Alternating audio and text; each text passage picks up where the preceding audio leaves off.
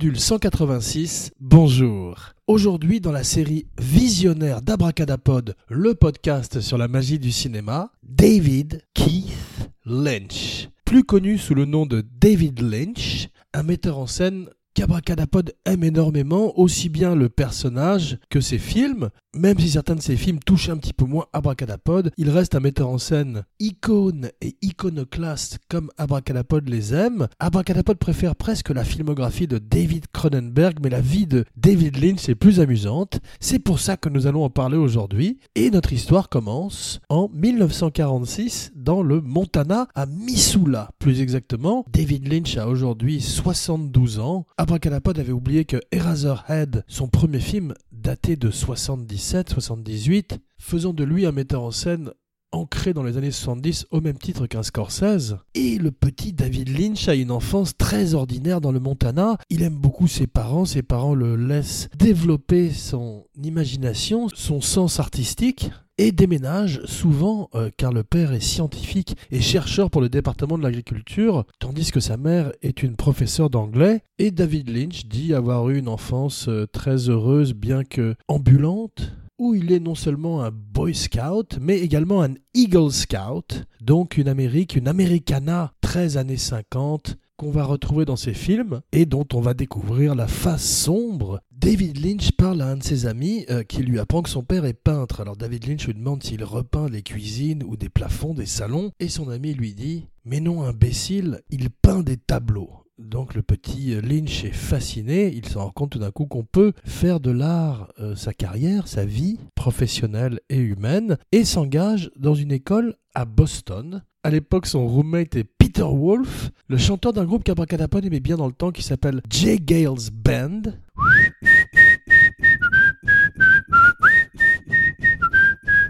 My Baby is a Centerfold, et qui a eu pas mal de tubes dans les années 70, un groupe à la Cheap Trick, qui sont euh, ces poissons pilotes de groupes qui suivent de plus gros requins, le meilleur d'entre eux étant The Cars, un groupe qu'Abracadapod aime toujours beaucoup. Mais revenons à Boston, où David Lynch dit que Peter Wolf, son roommate, est un peu étrange.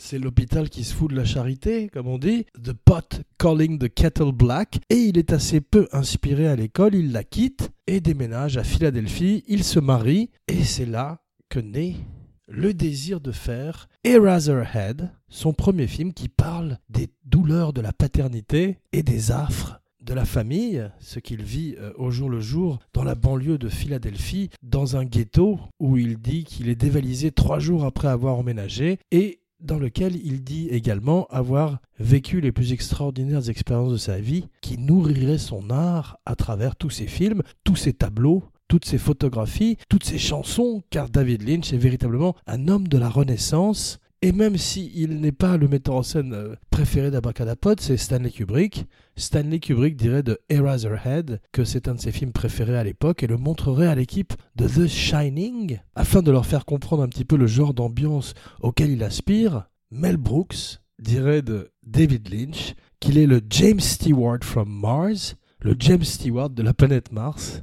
Et ce vieux monsieur, aujourd'hui de 72 ans, avec ses magnifiques cheveux, se spécialise aujourd'hui dans le café et la méditation transcendantale, mais ne brûlons pas les étapes et repartons à Philadelphie, en Pennsylvanie, où le jeune David Lynch intègre la Pennsylvania Academy of Fine Arts, où il se plaît beaucoup mieux que précédemment, il trouve qu'il y a un chaos qui règne dans l'endroit qui convient bien à sa personnalité et à sa façon de développer son art. Et puis un jour, il a envie de voir ses peintures bouger. Et c'est là qu'il commence à tourner des courts-métrages à la manière d'un Spielberg, mais beaucoup plus arty, beaucoup plus euh, underground, un Spielberg matiné de Andy Warhol, de Duchamp ou de Buñuel. À l'époque du chien andalou, David Lynch se procure une caméra 16 mm et tout en essayant euh, d'élever sa fille, tourne jour et nuit quasiment pendant 5 ans le film, divorcerait de sa femme pendant le tournage sa femme avec qui il avait d'ailleurs commencé à tourner des courts-métrages, dont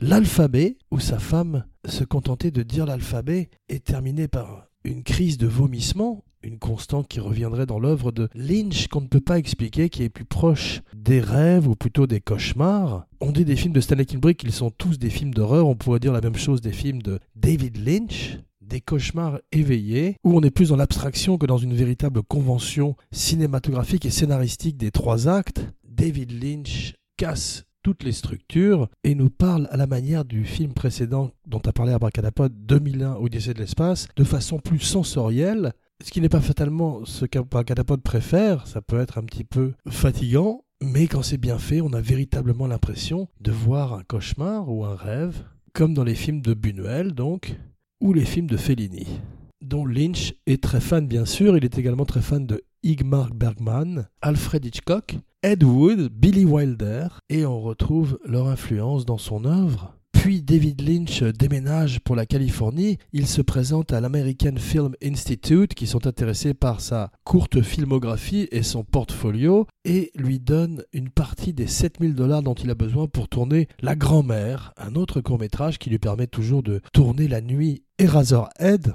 Il habite carrément sur le set et La Grand-mère est l'histoire d'un petit garçon délaissé qui euh, fait pousser une grand-mère à partir d'une graine, comme une plante, afin d'avoir un peu d'amour dans sa vie. C'est un univers proche également de Tim Burton, de son Frankenweenie et de ses obsessions morbides. Deux metteurs en scène qui sont des artistes, qui sont des dessinateurs, qui sont des art directors, et pour qui parfois malheureusement les histoires peuvent être également un peu secondaires, ou l'arc des personnages. Terry Gilliam est également comme ça, mais David Lynch est le plus flamboyant d'entre eux. Il est à la fois acteur, on le voit dans Louis C.K., où il fait un agent, il est très drôle, et il joue également dans Twin Peaks, la série télé qui redonnerait un second souffle à sa carrière. Car Contrairement à Scorsese ou Spielberg, ou même Cronenberg, dont Abracadapod parlait un peu plus tôt, c'est à la télévision que David Lynch a fait une grande partie de sa carrière. Il était précurseur avec Twin Peaks, qui allait annoncer tous les Broadchurch et autres films où des villes sont aussi ambiguës que leurs personnages, et on ne sait pas très bien si on est dans une réalité ou une fiction altérée. Black Mirror, The Leftovers, plein de shows qui sont tous les enfants de Twin Peaks.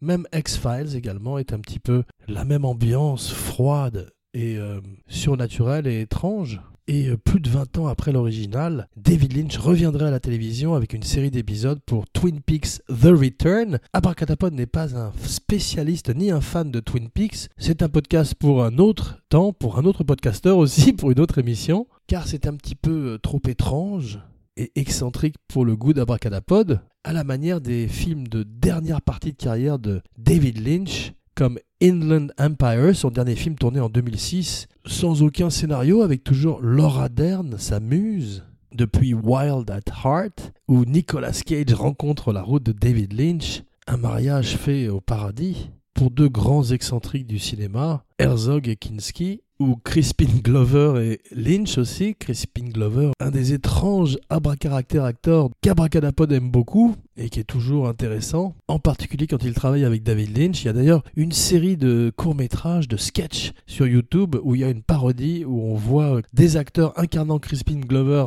Werner Herzog et David Lynch euh, dans la vie de tous les jours et c'est très bien fait. Et très drôle.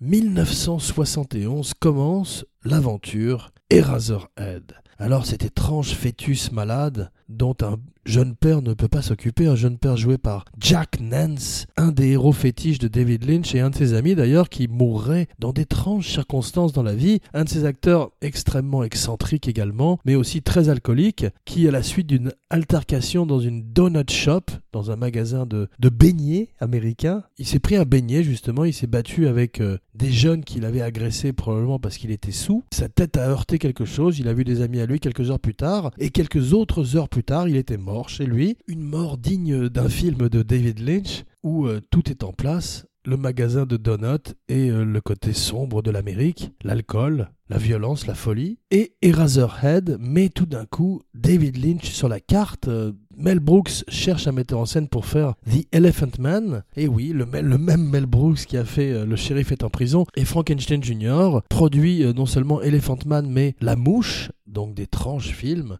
Pour la mouche, euh, Cronenberg l'a convaincu en lui disant qu'il voulait faire la métamorphose de Kafka. Et c'est avec Eraserhead que Mel Brooks est convaincu que David Lynch est l'homme de la situation. À l'issue de la projection du film, il tombe dans les bras d'un jeune David Lynch, c'est à ce moment-là qu'il le surnomme Jimmy Stewart from Mars, et lui dit You're a madman, I love you, let's do it. Tu es fou, je t'aime, faisons le film. Sissy Spacek a participé au tournage de Eraserhead, elle tient le clap entre certaines prises. Elle est mariée à l'époque avec Jack Fisk, qui est également euh, production designer, qui s'occupe aussi de la direction artistique de Carrie, le film de Brian De Palma, lorsque Jack Fisk amène Sissy Spacek sur le plateau, après que Brian De Palma ait auditionné euh, toutes les jeunes filles d'Hollywood, en particulier euh, tout le casting de George Lucas qui tourne conjointement et caste surtout conjointement dans, le bureau à côté Star Wars, il finit par voir Sissy Spacek arriver et dire c'est Carrie, il avait raison, et Jack Fisk aide David Lynch a réalisé son cauchemar et a rajouté 20 minutes au film pour en faire un long métrage qui pourra participer au festival à travers le monde et contribuer à établir la réputation de David Lynch, enfant de Jodorowsky, qui a failli faire Dune, et malheureusement pour Lynch, il fait Dune quelques années plus tard, mais nous allons en parler dans quelques instants. Après son divorce avec Peggy, David Lynch emménage sur le set d'Eraserhead, sur lequel il habite à plein temps. Il se remarierait quelques années plus tard avec la sœur de Jack Fisk et dirait que son film est fortement influencé par les ambiances industrielles, les ambiances de pourrissement urbain qu'il voit au jour le jour à Philadelphie, qu'il essaye de retranscrire aussi bien par un travail extraordinaire sur le son que sur l'image, prouvant qu'il est un des grands metteurs en scène visuels du XXe siècle et expliquant pourquoi il attire très vite l'attention de Stanley Kubrick, dont il est fan également bien sûr, contrairement à Cronenberg qui a dit du mal de Stanley Kubrick, ce qui a fait beaucoup de peine à Abracadapod. Car Abracadapod aime beaucoup The Dead Zone, The Fly et encore deux trois autres films de Cronenberg ces films aussi avec euh, Vigo Mortensen sont très bien. History of Violence, Eastern Promises. Abracadapod n'a pas vu A Dangerous Method, mais Abracadapod aime beaucoup Vigo Mortensen. À propos de choses qu'Abracadapod n'a pas vues, Abracadapod n'a pas vu Lost Highway. Simplement les scènes avec Robert Blake, qui sont terrifiantes. C'est ce qu'Abracadapod aime dans les films de David Lynch. Ce sont ces moments de pur cauchemar qui n'ont pas véritablement de lien avec le reste de l'histoire, comme dans Lost Highway, où ce homeless qui ressemble à une goule surgit de derrière un mur, avec toujours ces infrabasses qui montent comme une menace sourde qu'on retrouve également dans le Black Lodge de Twin Peaks et qui deviennent petit à petit la marque sonore de David Lynch cousin euh, filmique de Terence Trent Reznor pour le malaise sonore qu'il crée à l'aide d'ordinateurs. L'incursion de David Lynch dans la musique intéresse beaucoup moins Abracadapod. Il a parfois de très bonnes compositions, en particulier musicales, mais par-dessus cette étrange voix nasillarde et haute perchée et particulièrement stridente font de la plupart de ses chansons quelque chose d'inaudible. En tous les cas pour Abracadapod. Le tournage des Razorhead s'interrompt et reprend euh, plusieurs fois au, au cours des cinq ans pour des raisons euh, budgétaires, David Lynch est obligé de vendre des journaux au porte-à-porte en vélo, euh, comme un paperboy, toujours avec ses cheveux extraordinaires, au vent, sur son vélo, cette coiffure qui est comme une vague et qui, encore aujourd'hui, est sa signature. Aujourd'hui, euh, il est beaucoup plus assimilé au café et à la méditation transcendantale qu'au cinéma ainsi qu'aux épisodes qu'il tourne pour son website, sur lequel il vend des sculptures et annonce la météo de Los Angeles au jour le jour, rappelant encore plus à Abracadapod un Andy Warhol moderne. Abracadapod a vu récemment euh, une vidéo d'Andy Warhol mangeant un Whopper, un burger je crois, de chez Carl's Jr. en direct pendant 4 minutes et c'est absolument fascinant. C'est un peu ce que fait euh, ces jours-ci David Lynch, qui n'a pas tourné depuis Inland Empire pour le cinéma, et qui, euh, après le retour de Twin Peaks, qui a été un gros succès, n'a pas annoncé de projet euh, ni pour le cinéma ni pour la télévision. À 72 ans, il prend des photos euh, d'usines dévastées en Europe, étudie différents processus de photographie et comment préserver des animaux décomposés pour en faire des œuvres d'art qu'il vend sur son website. Abracadapod a également appris qu'il est parti dans une retraite de méditation transcendantale avec un des gourous qui a créé la méthode et a payé un million de dollars pour passer un mois en sa compagnie avec d'autres gens très riches qui avaient envie de partir euh, sur une autre planète, sur un autre plan transcendantal. Il médite deux fois 20 minutes par jour et beaucoup de gens disent que depuis qu'il a trouvé une espèce de paix intérieure, c'est la raison pour laquelle il ne fait plus de films et ne montre plus ses cauchemars car il n'en a plus. Il rencontre Isabella Rossellini dans un restaurant et lui dit qu'elle pourrait être la fille d'Ingrid Bergman. Son ami qui est avec lui lui dit tête de con, c'est la fille d'Ingrid Bergman, ils sont très familiers l'un avec l'autre. C'est Kyle MacLachlan. Non, Kyle MacLachlan qu'Abracadapod n'aime pas beaucoup, ce qui explique pourquoi Abracadapod n'aime pas tous les films de David Lynch, car son doppelganger, l'homme qui joue son rôle dans les films est un, un acteur qu'Abracadapod n'aime pas beaucoup. Il y en a comme ça certains. Il y avait Jeff Goldblum jusqu'à euh, The Fly, après The Fly et jusqu'à Grand Budapest Hotel. Donc Jeff Goldblum, presque tout le temps. Jeremy Irons aussi, qui est un bon acteur, mais qui laisse un petit peu euh, abracadapod froid. Eh bien, Kyle MacLachlan fait partie de ces acteurs. Apparemment, il est de meilleur en meilleur à travers tous les films de David Lynch, mais Abracadapod est resté à Dune, où il était un Paul Atreides très peu convaincant. On se rappelle que dans le Dune de Jodorowsky, Jodorowsky voulait entraîner son fils aux arts martiaux depuis l'âge de 5 ans ou 6 ans pour en faire un Paul Atreides dans son film. Spécial Dune de Jodorowsky bientôt sur Abracadapod. Please share, rate, like, review, subscribe sur iTunes, SoundCloud, Stitcher, Twitter, Facebook, partout où on écoute des podcasts, comme une espèce de cauchemar à la manière des films de David Lynch. Eraserhead devient un succès euh, euh, sur le circuit des Midnight Movie Underground, ainsi que euh, dans les salles d'art et essai, et tout d'un coup, David Lynch devient à la manière d'un John Waters, un metteur en scène hot, et il tourne son film le plus conventionnel à ce jour, The Elephant Man. Il en a fait un autre aussi qui est plus normal, qui s'appelle The Straight Story, avec Richard Farnsworth et le grand Harry Dean Stanton, qui ferait partie des acteurs qui croisent la route de David Lynch, comme Richard Pryor, qui ferait sa dernière apparition dans The Lost Highway sur une espèce de, de scooter électrique, car il ne peut plus marcher à cause de sa sclérose en plaques et le fait qu'il s'est fait exploser avec du freebase il est extrêmement diminué, mais rencontre David Lynch. Harry Dean Stanton dirait le plus grand bien de David Lynch et parlerait de lui comme il parle d'un Sam Peckinpah ou d'un Francis Ford Coppola, c'est-à-dire très peu, car Harry Dean Stanton n'aimait pas révéler l'envers du décor et préférait préserver le mystère à la manière d'un Jack Nicholson, une ancienne école d'acteurs plus pudique et plus énigmatique, et souvent plus intéressant aussi. Avec The Elephant Man, David Lynch veut travailler sur un film qu'il n'a pas écrit. Il reçoit le scénario, le tourne en Angleterre, est nommé pour 8 Oscars et devient tout d'un coup encore plus hot qu'il ne l'était à l'époque de Eraserhead et rencontre un autre géant du cinéma, Dino De Laurentiis, de la Strada à Evil Dead 2, en passant par David Lynch, dont il produit D'abord Dune, puis Blue Velvet. Dune est un énorme échec commercial et critique. C'est un film très raté. Lynch n'a pas le final cut, il euh, se heurte à Hollywood. Il avait refusé précédemment le retour du Jedi que George Lucas lui a proposé, estimant que le film est plus la vision de Lucas que la sienne, et se plonge dans l'œuvre de Frank Herbert, mais n'arrive pas à trouver sa voie, son chemin dans les méandres d'un blockbuster hollywoodien. Il y a des bonnes choses dans le film, comme Kenneth Macmillan en Baron Harkonnen, mais Abracadapod préfère la version rêvée par Jodorowsky dont nous ne verrons jamais le film, mais dont le documentaire Jodorowsky's Dune donne une bonne idée de ce que ça aurait pu être et dont Abracadapod va vous parler un peu plus en détail la semaine prochaine. On a vu que Mel Brooks a protégé et laissé en liberté David Lynch pour faire son film avec Elephant Man. Il avait reçu des retours d'exécutifs qui lui demandaient d'être un petit peu moins surréaliste, un peu moins étrange et Mel Brooks leur a répondu que c'est la raison pour laquelle il a engagé David Lynch et qu'il faut le laisser en gros être David Lynch Dino de Laurentiis ne parvient pas à protéger Lynch sur Dune, mais malgré l'énorme déception qu'il ressent après euh, la sortie du film, qui a coûté très cher, il accepte en lisant le scénario de Blue Velvet de refaire un film avec David Lynch et produit l'œuvre quintessentielle cinématographique de Lynch, qui permettrait également à Dennis Hopper avec Frank Booth de revenir au premier plan et de rencontrer Isabella Rossellini avec qui il passerait euh, plusieurs années de sa vie. Je crois qu'il serait fiancé de 86 à 90 et elle jouerait également Perdita Durango dans Wild at Heart.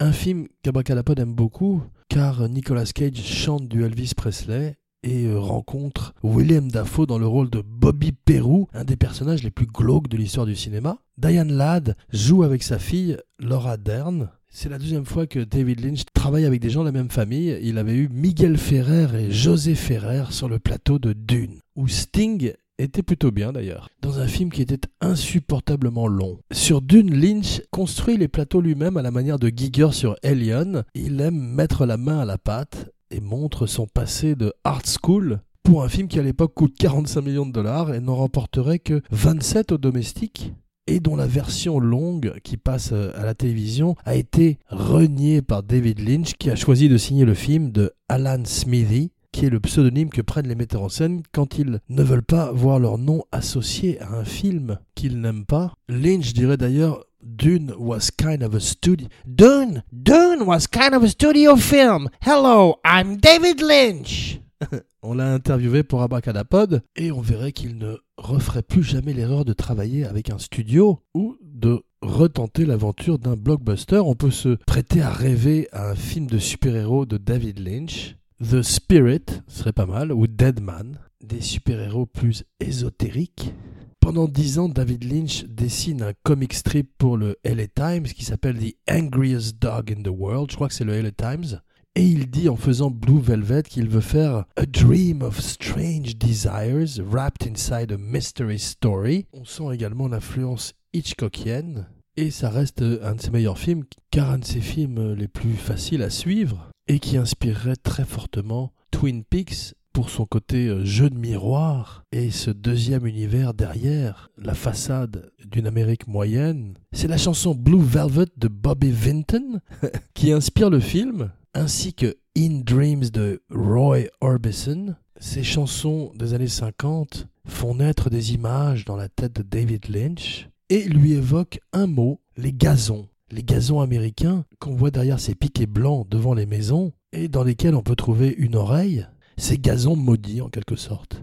Il fait la connaissance d'Angelo Badalamenti qui devient son musicien et Blue Velvet est le film préféré de Woody Allen cette année. Puis au début des années 90, David Lynch rencontre Mark Frost et se tourne vers la télévision il fait avec lui un épisode pour la télé française qui s'appelle The Cowboy and the Frenchman, qu'Abracadapod n'a jamais vu. Ils développent ensemble un biopic sur Marilyn Monroe qui ne verrait pas le jour, puis se mettent à rêver à Twin Peaks, cette ville enneigée où euh, un crime peut en cacher un autre, et dont David Lynch ne dirige au départ que six épisodes. Apparemment, Abracadapod ne les a pas vus, mais la plupart des autres, en tout cas ceux qui ne sont pas dirigés par Lynch, sont assez inégaux, et il faut attendre le final pour retrouver euh, la qualité du pilote. Lynch euh, n'est pas content avec le network qui le force à révéler l'identité du tueur assez tôt dans le show et tourne toute son énergie vers Wild at Heart d'après Barry Gifford où il mélange ses obsessions pour les films d'Elvis Presley et le magicien d'Oz. Puis vient sa période hollywoodienne, ces euh, films de fantômes sur le cinéma comme Lost Highway ou Mulholland Drive qui sont la deuxième partie de carrière avant qu'il ne se tourne plus vers l'Internet, la sculpture, la peinture, le café, la méditation transcendantale. David Lynch avoue avoir toujours plus eu une sensibilité européenne. Il a souvent été primé, euh, récompensé euh, à Cannes et à travers tous les festivals européens. Mais il a également trouvé sa place euh, en Amérique, où il est respecté aujourd'hui. Et Abracadapod attend son prochain film avec impatience. Rendez-vous dans quelques jours pour un film qui n'a jamais existé. Salvador Dali rencontre Orson Welles, Mick Jagger sur une musique de Pink Floyd et Magma. Jean Weber, signing off. A candy colored clown they call the tiptoes to my room every night just to sprinkle stardust and to whisper, Go to sleep, everything is alright. I close my eyes, then I drift